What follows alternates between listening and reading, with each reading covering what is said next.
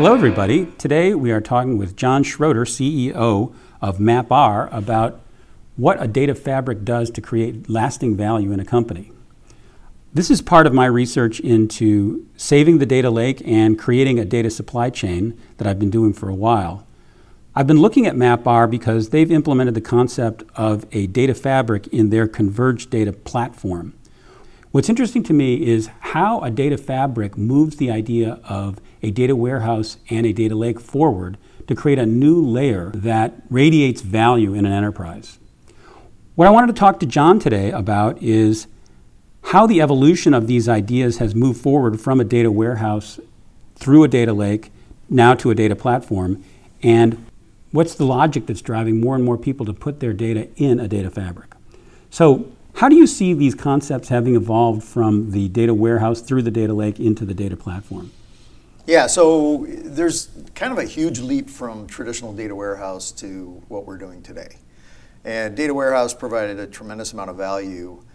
Um, it still does in many organizations, but if you look at applying newer technologies like ML, DL, uh, AI, uh, Spark processing, Hadoop processing, you've got, and actually Kafka messaging as well, you've got a much broader set of application uh, compute engines and APIs to do quite a bit of what a traditional data warehouse could do, but do a, a, a wide variety of things that a data warehouse was never possible, uh, never had the capabilities to make possible, I should say. So, um, and I mean, some of the things you just mentioned are operational uh, technologies that were designed to deliver for applications in production, while the data warehouse was almost always an OLAP yep. uh, layer that was really never intended to support production applications. Oh yeah, yeah, and um, that's one of the trends that has to be addressed, which is to make these real-time analytic applications, right? So. Uh, a data warehouse traditionally was about building the warehouse and using various OLAP tools to analyze data, come up with some sort of a revelation, and saying, okay, let's let's implement a pricing change. Let's say, for example, and then we'll come back 30 days later and see how did how did that impact our, our business, right? Did we did we just lose uh, revenue because or lose margin because we, we didn't sell any more and we're selling at a cheaper price, or did we drive more business and higher volume? So it was a good change, right? So it was a fairly slow process compared to if you think about um, in our you know our customers who would be distributing MapR onto let's say 10,000 oil rigs, and then in real time doing message streaming back to a centralized uh, environment to do analytics, and then dynamically enacting change. Or take a connected car as another example where you've got basically you know MapR Edge running in the dashboard of a car taking uh, a massive amount of data, doing some local processing, but then doing streaming back into a centralized location where they can do more global analytics. That's like a real time system. Or take a little step further, now you're trying to build a self driving car, and in real time, that car has to have an inference engine that understands a stop sign, the local speed laws, things like that, right? So this has all moved far beyond. Um, where the traditional data warehouse was as a set of use cases. And um, and on the way from that data warehouse, there was another intermediate stop that people tried to do many of the things you just mentioned using the idea of a data lake, which was essentially storing data in a huge repository, making it uh, able to store data that wasn't just uh, tabular data, but all sorts of different kinds of data, and then using a variety of different techniques to process that data to create, you know, workloads that could could satisfy some of the things you're talking about. But still, the data lake it changed things in terms of expanding the number of types of data, the amount of data that could could be covered. But it was essentially closer to a data warehouse than it is to a data fabric of the sort you're talking about. Yeah. So if you look at, there's probably two axes that all this has evolved around over the last, uh, since I started the company a little over nine years ago. So if you look at one, it's the deployment models. So in 2009, 2010, 11, it was about an on-premise data lake. So you're basically going to build some uh, scale-out system to integrate data from multiple systems and then provide um, either Hadoop or Spark Cell analytics against that. And you know, primarily the algorithms are around anomaly detection, so finding finding the fraudulent claim or fri- finding some instance of fraud, as an example, or it was predictive, trying to say, hey, I'm going to cluster something, whether it's patients or customers or vehicles. I'm going to try to cluster ones that are alike. And then, based on observing a cluster of, of items, I'm going to be able to predict behavior. If one of the items in this cluster does something, most likely the other ones are too, right? So those were the kind of the primary algorithms there, as well as building in a lot of SQL processing. So there's a, a, a wealth of SQL engines that run against those data lake technologies, whether it's Spark SQL or Drill or others. Um, and primarily, though, it was closer to a data warehouse workload in that it was often batch. You were often looking backward. The people who were using it were analytical workloads. Yeah. It wasn't necessarily feeding applications. Right. And so then you push it forward into apps like multi-cloud, which is a you know huge requirement today. So you're going to move either into a public cloud like AWS or Azure. You want to maintain your independence from them. You may want to also do on-premise processing, and how do you distribute that, right? So multi-cloud started moving that data around, and, and the requirement on the fabric was to have kind of a portfolio of ways to instantiate data between participants in a multi-cloud environment. Then you push that level even further distributed and you're into edge or IoT applications. So now you're in the dashboard of a car or on an oil rig, or one of our customers puts MapR into MRI scanners and CT scanners, and we're basically not only looking at the operation of the machine, but also transmitting the scan results so patients get their their diagnosis faster, right? So as you start distributing these apps and building them into real-time operational workloads, it becomes more and more distanced from a traditional data warehouse, which was more look at history, uh, try to draw some conclusion, uh, enact some change, measure, and then go back and see was the change successful or not. This is happening. You can imagine with oil rigs and cars and MRI scanners. This is happening you know, thousands and thousands of times a second instead of it being more of a iterative data warehouse process. So the evolution it seems to be from the data lake to the data fabric is driven by the fact that you are now entering the world of applications, of real-time analytics, yep. and of radical distribution of data all over the globe, not just in terms of distributing across data centers that are globally distributed, but also distributing across all sorts of different computing landscapes, such as the IoT and devices and automobiles. Yep. Now, what's driving, though, it seems like the logic of the data fabric is the fact that applications now, if they are going to be able to consume data and then provide you know, what they've learned back to the, the, the data repository, they can no longer afford to have this massive uh, set of intelligence that will handle all of the different access methods you might need, all of the different integrations you might need, and all of the different ways that that data needs to be synchronized. What you need, the, the, the what's driving to me the, the uh, implementation of the data fabric is the fact that you need a new layer in the application stack that takes all this responsibility for the things we just mentioned and then allows the applications to be much, much more simple. Now, when you do this, you're now creating a new layer of data that is like what was created in the data warehouse, like what was created in the data lake, but it's a new layer of data that has its own integration, its own logic that can then be a model of data that serves a variety of purposes. Obviously, sometimes this model has got aspects that are for a specific workload, but often the model will have gen- generic, you know, uh, multi-purpose uh, objects like a cu- customer or a product or things like that. How have you seen application development change based when a when a data fabric is there to allow people to use it? Well, there's kind of a couple aspects of that. One is how the workloads have changed and how quickly that innovates. So you know, we are in a traditional data warehouse environment, so people understand SQL processing, and there's uh, still a great value in that. But then we went into Hadoop with MapReduce and Yarn processing, so you had a new class of applications built uh, and those types of technologies. Then you get more real-time aspects to Spark and a great, great amount of popularity around Spark, and it's probably easier to develop on Spark as well. So it's got a developer benefit. But now, just as quickly, we've moved on to TensorFlow, Caffe, and AI ML technologies.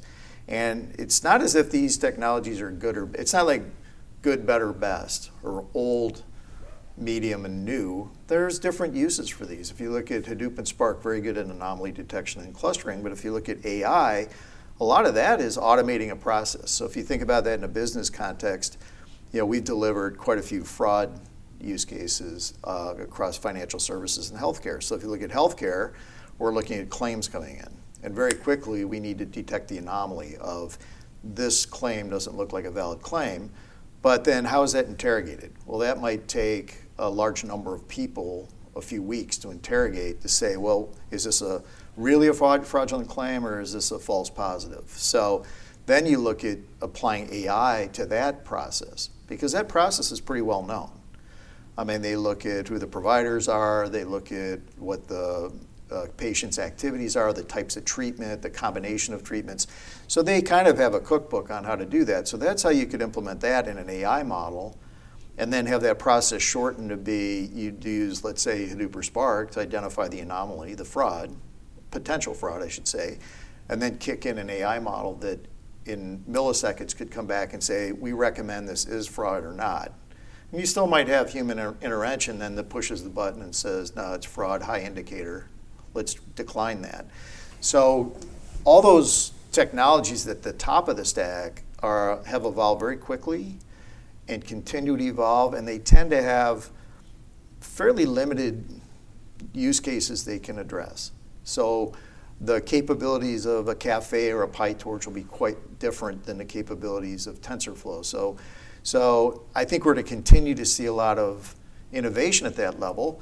So then you say, well, what can a data fabric do for that? Well, if you look at trying to run these types of apps, develop them quickly and then run them in production and not be exposed to data management problems, security problems, distributing the workloads, whether it's IoT or edge, or we didn't talk about uh, Kubernetes and containerization, but that's having a big impact on this market as well, and the ability to distribute apps where the data fabric can help distribute the data with those apps.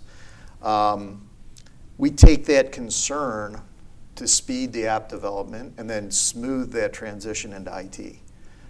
Now, how have you seen this get adopted? Because most of the time when we start talking about a data fabric, we talk about like operational apps where it's you know real time, and the the value of the the data fabric is to provide, like you said, with containers, uh, a, a, stream capability so that the can, you know a huge growing mass of containers can write and read you know in real time from a stream, which is a very friendly way to do things in the container world. But then that data still gets persisted in an organized form later for use. Right. And then, but how does that then, that use case that's primarily driven by you know, operational real-time analytics, how does that eventually start becoming something where you're creating an, uh, something that is like a data landscape that's not necessarily driven by the, the operational you know, uh, value of the data fabric, but by organizing a a wide landscape of data so that each application is much easier to build. Yeah, and I think that that's that's what a fabric does, which is you'd say, let's say you've got a Kafka streaming application that's doing a lot of real-time processing and can do some streaming analytics as well, but then you're going to persist that into your data fabric, and you could say, now I want to p- apply Spark analytics to that data, and I want to apply AI or ML to that data. And you've got a consistent data fabric or platform with a consistent set of security rules. The alternative to that would be you'd say, well, I've got a Kafka application, I've, I've, I've purchased or deployed in a public cloud 500 servers to run my Kafka app. That, that part of the app is working fine, but now I want to apply Spark Analytics against it. What do I do? Now I got to move it into another platform, create another set of security rules, and that's that's what creates so much friction between DevOps and line of business and IT is, you know, IT has to guarantee the management and security around that data. but be able to open it up for that sort of agile, you know, development environment. So, what has happened uh, to make the data fabric uh, something that uh, makes applications simpler? Because when I talk to people about the, the data fabric, it's pretty obvious that you know a bunch of things that used to be in applications now can be moved into the data fabric. But what's less clear is when you move that data into the data fabric, there's a lot of variations in ways that it's implemented in different data fabrics, uh, in different data fabric products, that re- with respect to how integrated the data is. Sometimes data fabrics are have a really tight multimodal model where anytime you write data in from a stream or from a tabular form or from a file, it all goes into one integrated model that then you can always read from the stream or read from the table. Other uh, data fabrics are looser in their integration so that you can have multiple repositories that may be integrated in uh, a less uh, tight form. What do you see going on in terms of the way data fabrics are used? And you know, how does MapR solve that problem in its converged data platform? I'd say there's a set of functionalities that are required for all applications that are going to persist data, right? You've got a layer around uh, data management, you've got DR, uh, high availability, backup, recovery, distributing the data across either a, a, a, set of computers in a cluster or between multiple clouds or to the edge. So there's a, a core set of the, the, the, data management types of capabilities that you have to have in the data fabric. And they have to work across um, different formats that are required for the different application layers. So you know, you might uh, have an application layer that wants to talk to a document database, so you're going to go in a document database format. You might have something that wants to be more uh, simple around Parquet files or something like that, or even flat files. Could be tables, could be streams. So you want that unified data fabric to be able to handle the management, the HA, the DR, the backup recovery, the distribution, um, and then a unified security model at that data layer. Because what you don't want to be exposed to is you say, well, I'm going to I'm going to define security rules into an application layer, write data into a data fabric, and then if I come in through a different application layer, it's going to be unsecure. Right? So you want that built in at the data fabric layer. So it sounds like what you're saying is that it makes it's up to the application developer how much integration they have. If you want to create a data fabric that has an API that goes from a stream to a table, you know, to, to a file-based access, and you want to integrate all of those inside your data fabric for the purposes of one workload, you can do that. But if it turns out that you want a looser integration where you have the stream separate from the tabular information, separate from the file, and, and communication of between those layers as needed for the applications, you can do it that way. You, you don't enforce like a strict multimodal data model on the data fabric. No, that you don't want to make that a mandatory part of a fabric, right? Because what you really want is to make it very easy for these apps to be built. So you'd want any DevOps team out there in the world to download any copy of Kafka, build a Kafka application, and then you want that to seamlessly move on to your data fabric. Right? You don't want to say, oh, now you've developed that app, now that IT is going to have to put this in production and guarantee service levels it's going to take six months to re-architect the data model, come up with some sort of a, um, a barrier to being able to run that in a production environment. So the the design center for us is anything that's developed in any of these common standard application layers, whether it's Hadoop or Spark or TensorFlow, Caffe, Kafka, any of those things, they should migrate seamlessly into our data fabric and inherit the underlying benefits of the fabric. So now you've got point in time recovery, you've got HA, you've got DR with failover and failback, you've got a unified security layer, so you're not going to be exposed to security risk. And it benefits the overall business because line of business wants to move fast. DevOps has been a, a great innovation in the industry to get the, the requirements to the line of business done much, much quicker and more accurately. And the gap there was then how do you make that jump into an IT environment where they have to provide service levels? Well, if you can give IT the assurance that they've got a fabric that's going to preclude data loss, data integrity, security breaches, and you don't require an application change, you've got the best of both worlds, right? You're giving the line of business and DevOps the agility.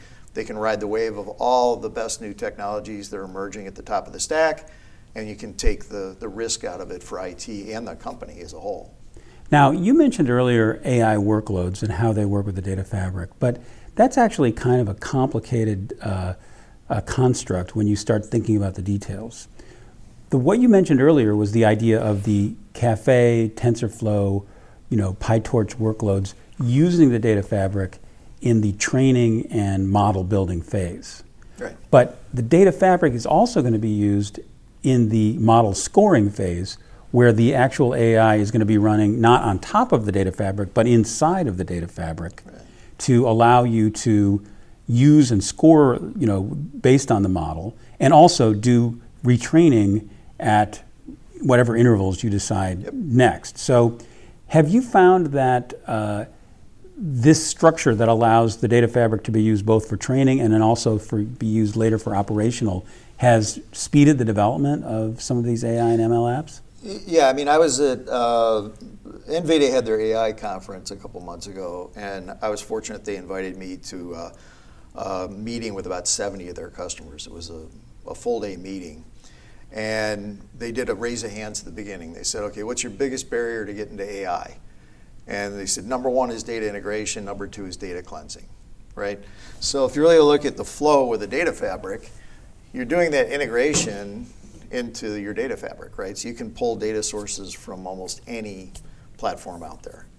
Um, whether it's distributed at the edge, multi-cloud, mainframe, what have you, right? So you can, you've got a, a broad set of dialects you can talk to the, ex, the existing IT infrastructure to be able to integrate that data.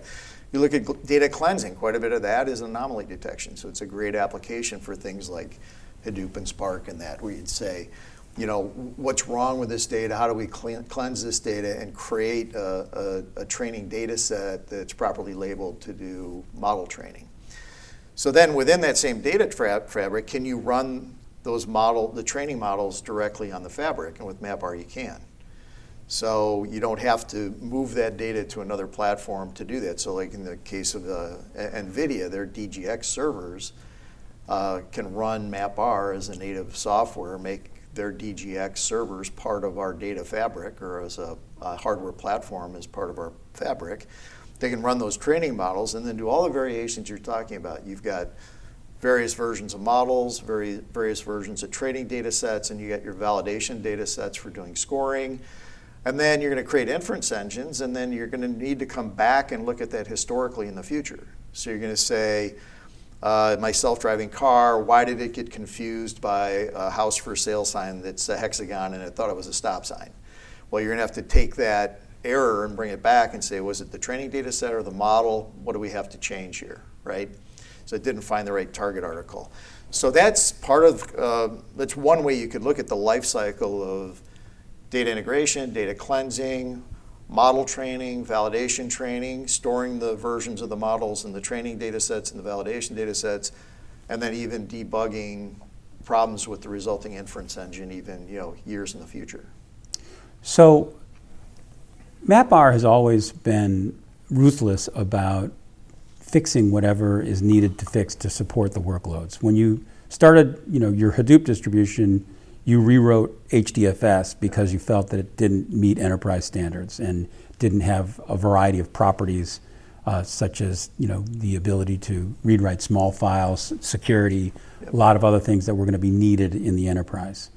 In the data fabric, you've made a bunch of decisions that are the same in that they implement difficult to implement um, capabilities uh, that you feel are really important for this new generation of applications. I'd like you to talk about two of those decisions. First of all, the uh, decision to make strong consistency across a globally distributed data fabric. That's not an easy thing to do at scale or with high performance. Why did you think that was so important? Well, I, know when I was starting the company, I looked really heavily at Cassandra and Hadoop as the first areas that I thought would be interesting to try to apply to, uh, innovation. And when I looked at the eventual consistency model, I felt like it had some very valid use cases for like cross data center commute, commit for you know lightweight transactions like filling a shopping cart, right? If you look at um, Dynamo DB at Amazon, which was kind of the precursor to Cassandra, you're saying, hey, I'm gonna, I, I, need to toss these items in a shopping cart, but my shopping cart abandonment rate's more than 80%. And if I ever lost an item in a shopping cart, well, somebody just go add it again, right? And so, so that that was a, a great way to address that sort of a use case. But I thought, could you extrapolate that on the broader set to use cases? And I thought, not really. As soon as you get into more um, more critical applications, like actually actually closing the transaction when someone's buying the shopping cart, that's going to move into a strong consistency model, right?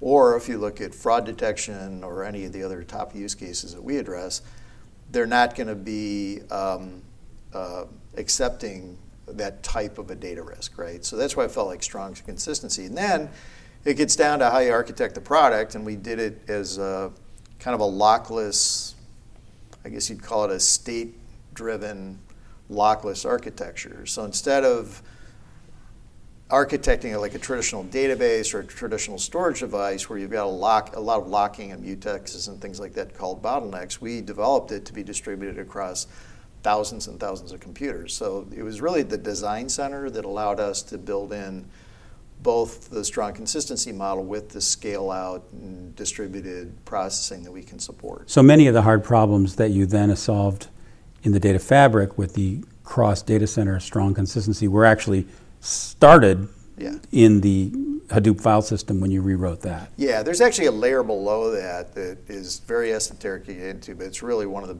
the patented inventions we have, which is how we how we create the objects of data that we distribute and replicate and things like that. And that underpinning um, made it very easy to say, okay, put a HDFS skin on that, put a HBase skin on it, put NFS skin on it, put a Kafka skin, put a JSON skin, put a SQL skin, and that underlying invention is really what allowed us to distribute uh, that way. So it's sort of like the internet is really implemented most of the time in MPLS network with an with an with a TCP/IP overlay, and uh, you know, you, your, your data layer was like the MPLS. Yeah, it is kind of like a stack too. Once you've got that underpin, underpinning, well, then you can expose it as these well-known APIs, and they inherit the benefits of all that, and, and then uh, and then the unified security at that layer as well. So. Um, well, yeah, that's the second thing I wanted to talk about is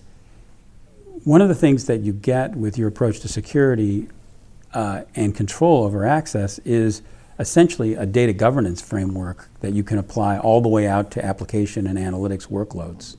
How has that changed what people are doing with the data fabric? Do they find that they now are using uh, the data fabric for you know data governance tasks that they uh, that they you know hadn't previously considered? Like, like, give me an example of what governance um, is a broad topic. So. Um, the idea of being able to control uh, and mask data uh, uh, when certain people are accessing it, the idea of being able to have highly granular security controls over access to data, uh, to be able to assert a policy that's relatively complicated and then have that policy implemented in an operational setting, not like, the, like you said earlier, you don't want to have one access method uh, come in and break all of the security. Exactly. You know, you want to be able to have that security yeah, so that was, that's been a very big investment for us, policy-based, cell level, masking, uh, in, but it goes beyond that. It's encryption on the wire, it's signing between endpoints, it's encryption at disk. I mean, it's a security is a very, very large uh, investment that you have to make at that data layer. And then if it's done properly at the data fabric layer, then you don't have to implement that at app layers, which is actually pretty easy to hack anyway. You know, if, if you're saying I've got a security layer that works only with Hadoop and I'm going to implement my access control rules there, well, if the data's still on disk and and another access layer can get to that data on disk, it's going to be unsecured. So you have to build that wealth of technology out from signing between endpoints, encryption on disk, encryption on the wire, to policy-based cell level masking.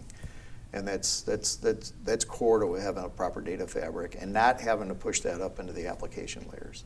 Now, the last thing I wanted to talk about was uh, the global namespace. Now, when we talk about things from a programmer point of view, and people talk about a global namespace, they sort of understand it pretty quickly that you can declare a variable or a file or a name of some sort in one data center, and then it will show up and be the same thing in other data centers. How do you describe the value of that to people who aren't programmers? Let's see. What it's it's. Uh, I mean, what, what was better that you had a phone book for every town you went into, or that now you can go to LinkedIn or Facebook or something and find you know a bigger population. So instead of uh, doing this at small scale, we say you have a global namespace not only for files, but you've got it for JSON documents, key value pair database, persisted Kafka streams, S3 objects. You've got a you've got a namespace that'll even track a S3 object that you've um, you've uh, migrated into public cloud and you want to recall later, right? So it's just it's kind of what you would have found in a, a, global you know global namespace for a file system, except it's it's just way beyond that in scope with every different type of data type out there and distributed across multi-cloud as well. And it's it's key. Otherwise, you've got to track all that yourself. Otherwise, each application would have to have its own version of the phone book. You know, the version for Palo Alto, and then it'd have to, you'd have to have a version of the phone book for Oakland and Instead, you say, no, I know where everything is despite where it's distributed, what cloud it's in, or on the edge, and I can do that across you know, all the important data types. What are the urgent use cases that are driving adoption of the data fabric initially when a company decides to use one? Uh, it depends on point in time, I think. It, you know, early on it was providing a better enterprise grade implementation of things like Hadoop and Spark. Now I think the vision of the customers is much broader. And uh, you know, they are thinking about these more complex work streams that say, well, I need to ingest, I need to do some MDM, then I want to do some cleansing, I want to do some integration, then I want to apply a different technology like uh, to this, like AI.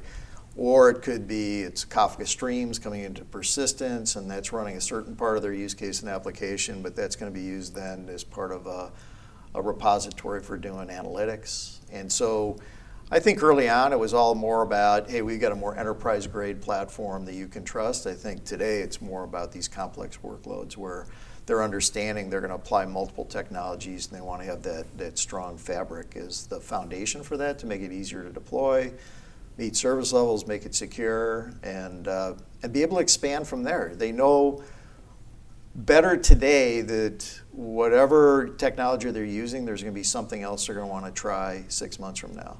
So there's also a fair amount of future proofing they're doing there, saying, hey, you know, when I started with Hadoop, I thought that's the only thing I was going to use forever because I used a, a data warehouse for 30 years prior to that. So I thought my, my technology cycle was going to be like three decades. Well, now the the technology cycle, you have some new innovation in the market every year. And so they want to be able to ride that wave and not have to redo an underlying data fabric every time there's a new technology in the market. What drives expansion after the initial use cases? Expansion's wonderful. It's really down to um, they gain value out of these use cases. I mean, these are, it was kind of interesting going into this business and you're talking about a new platform people are used to a new platform being something else to run ERPs on. So you went from you know mainframe to client server. Now you're going SaaS, and you say, well, I needed an HR application on a mainframe, and then I did one on a in a client server environment, and I'm doing one in the public cloud. And uh, these are different. These are front office apps. So these are either generating revenue or doing massive cost savings, and the numbers are huge. So once you get a customer going on their first or second use case, you'll be back there a year later. They'll have you know 25, 30 use cases. The use cases expand from there. And then the you know data growth. We've been looking at data growth diagrams for you know probably 30 years, but it continues to mushroom, and it's the new currency. I mean, it's the most valuable asset most companies have, and uh, they want to take make use of that, and they need it to drive competitive advantage. So we end up being in really front office applications, and the and the returns are, are pretty dramatic, so they expand. Now, how do you handle after that expansion takes place the fact that you have that some of the same problems that caused the data lake to slow down? And what I'm talking about are the ability to understand what's in the data fabric, the cataloging problem, the ability to uh, have that data then have proper maintenance and stewardship. You know, after you get it working, it's a different sort of person that takes care and maintains the quality of data over time. You know, the, the, the, once you create a reusable data asset, it requires care and feeding. And so, how has, and, and some of this, you know, slowed down and stopped, you know, data lake implementations from being successful. What has the approach been at the, for the data fabric to, to solve some of these issues so you don't get a data fabric swamp?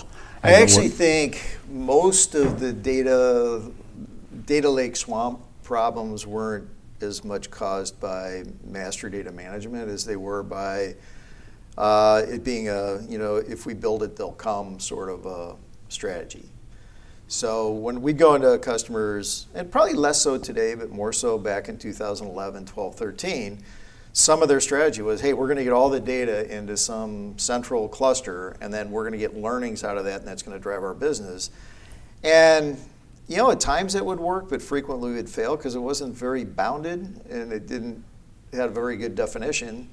As opposed to you go to a healthcare company and they say, we want to reduce payment on fraudulent claims by 80%. And that's going to be worth between you know, two and $10 million a month to us. And then you apply to that use case, and within three to five months, you're achieving that goal for them. And then they look and they say, well, what's the next thing I need to do? And maybe it's a use case like provider accuracy. Hey, we have new government regulation. We have to guarantee the information that we publish on our website about our providers providers don't update us, how are we going to avoid being out of compliance? And then you move on to that use case. So um, I was always much more excited about talking to the line of business about what their use case was and then implementing that and then seeing how they can expand in that in that data lake as opposed to the we're gonna I mean I can think about questions I got on panels like seven years ago to be well, once you build your lake, how do you organize your data scientists? And it was like, well, we have a room full of them, and we feed them pizzas, and you know, we get learnings. I mean, it, it really wasn't. Those weren't the, the successful projects. The su- successful projects were you got a DevOps team with some data science uh, uh, expertise in that DevOps team working on a business use case, and those tend to multiply very, very quickly. So I, I, think that was more about it. Now, as far as cleaning up the data warehouse, there are a wealth of MDM, MDM tools out there, and we we implement those with our customers. Um, we do have various ways to archive data and clean things up for efficiency standpoint. Um, but you know there isn't as big of a driver on that as when storage in the warehouse was so uh, precious and didn't scale as well. So, you're saying it's primarily use case based. Within the context of use case, you can keep track of the data. Uh, it's not you've not seen a lot of people trying to build like a massive one repository to rule them all sort of fabric. And so this sort of data swamp thing doesn't happen because you have targeted next, you know, nests of data that's used yeah. for specific use well, cases. And, and, a lot of it is that, you know, if you look at what are some of the top technologies for doing that sort of lineage and governance and that, you know, like companies like Informatica and Waterline and things like that. And they have, you know, they have great technologies. I'm sure they have more on their roadmaps to deliver, but it's just a very hard. It, it's very hard to be agile, handle a massive amount of diverse data, get the value out of that, and try to cleanse it like a traditional data warehouse. Because it's, it, you know, all the MDM has always been, you know, a little bit like if I went out in my backyard and I tried to build an Excel spreadsheet of every insect in the backyard. I mean, they're coming in, they're going out. They're, the, the volume and velocity is so big that you have to apply it selectively to where you have to. You know, where do you have to identify PIA? Where do you have to identify HIPAA data? Where do you have to comply with GDPR? And you have to have really strong controls on that. And uh, but it's a um, it, it's a trade-off versus the agility you can have with the underlying data. So it seems to me that you know it's pretty clear that the data fabric is going to be you know part of a, a the, the application stack going forward, and that we're not going to think of rep- the persistence of data anymore so tightly coupled with one repository. Right. We're going to be thinking about it in terms of multiple repositories that may be integrated and have a lot of services associated with them. Yep. But this is, again, a programmer sort of software architect point of view. How would you describe the value of this data fabric if you were talking to a, another CEO who has heard about this concept and is trying to understand why it should happen? What would you say the, the, the point of a data fabric is from a business value perspective? Well, I think it, I, I think they they'd have to understand that they're either going to implement it or they're going to be left behind, right? If you think about, I mean, we just have too many obvious examples in front of us. I mean, why is Jeff Bezos one of the the richest man in the world, right? It's uh, you know, he wasn't selling books. He, it was all about the data about his customers, and I think that that's moved across industry. And so I would think it's on most of their um, top priority list as far as how do we how do we use data as a currency to build our business and build new top line revenue, and perhaps eliminate un, unnecessary expenses like uh, that introduce risk and fraud.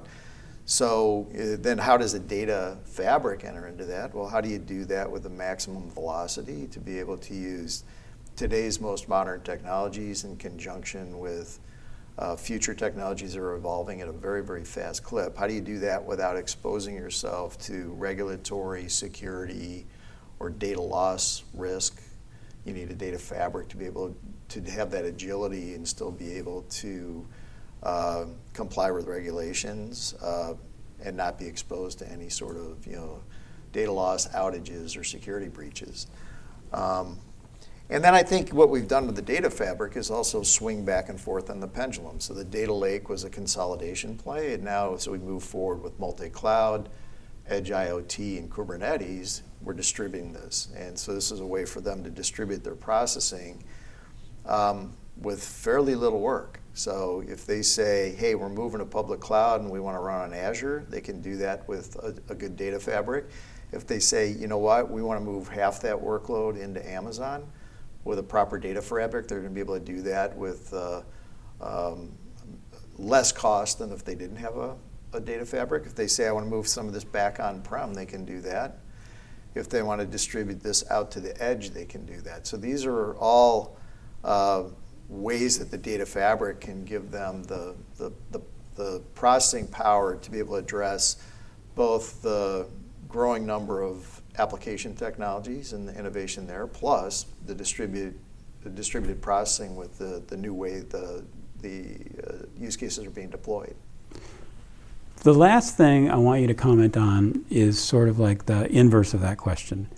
And I'm going to answer my own question first. Okay. And that is if I look at the growing you know, importance of AI in a lot of different ways, you know, different industries, it makes me think what would I do if I were just your average bear and I wanted to make sure that I didn't miss the AI train? And the answer that I can't escape is that I would focus on creating a really good data infrastructure, what I call a data supply chain. And I would get really good at creating proof of concepts, uh, implementations of AI technology. Mm-hmm.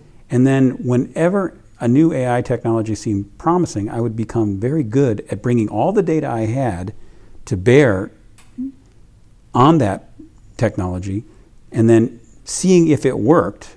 And essentially, what I would be worried about is I would want to be the best person at managing my data and then applying it through AI products.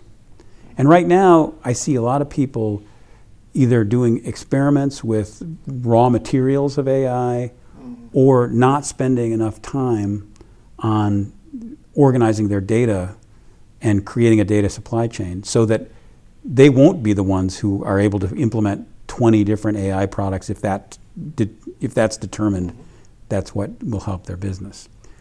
What would you say, in, from your perspective, is the biggest misallocation of funds related, you know, to this space of, you know, making the most of your data, making a better application infrastructure, making preparing for the world of AI and machine learning?